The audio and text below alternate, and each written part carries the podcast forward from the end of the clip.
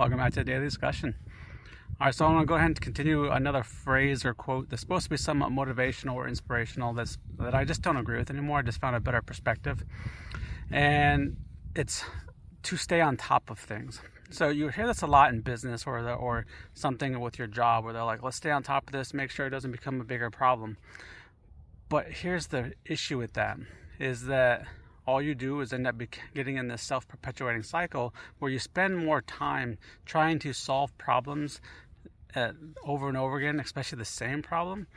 And you're staying on top of it, yes, so it doesn't become a huge problem, but then you don't actually make very much progress because you spend most of your time trying to solve these minor problems on a regular basis.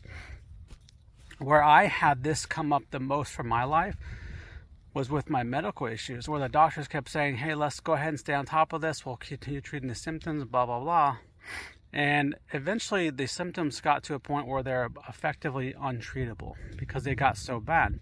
Now, here's the different perspective that I have of this now. Instead of staying on top of things, you should work to get to the bottom of the crux of the issue in the beginning.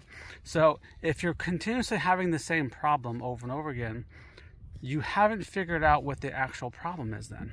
So, yes, you're treating the symptoms, but the problem is not clearly what you're addressing. There is something else there that you need to get to the bottom of, and if you fix that, all those other problems that come up from that solve themselves. So you spend less time in problem solving mode and more time in creative mode. And the same thing goes for medical. If you haven't actually figured out what the real problem is, then you're actually not solving the problem. You're just staying on top of symptoms as they come up. And that actually goes for even with something that looks like it could be the problem, say something like cancer. Well, why did the cancer start in the first place? Yes, the cancer is the ultimate disease, and you're staying on top of the symptoms and, and things with that.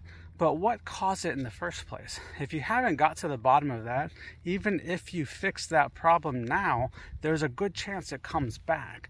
So think of it this way now, like I said, try to get to the bottom of things rather than trying to stay on top of them. And I think that'll better suit you in the long term. Let me know what you think.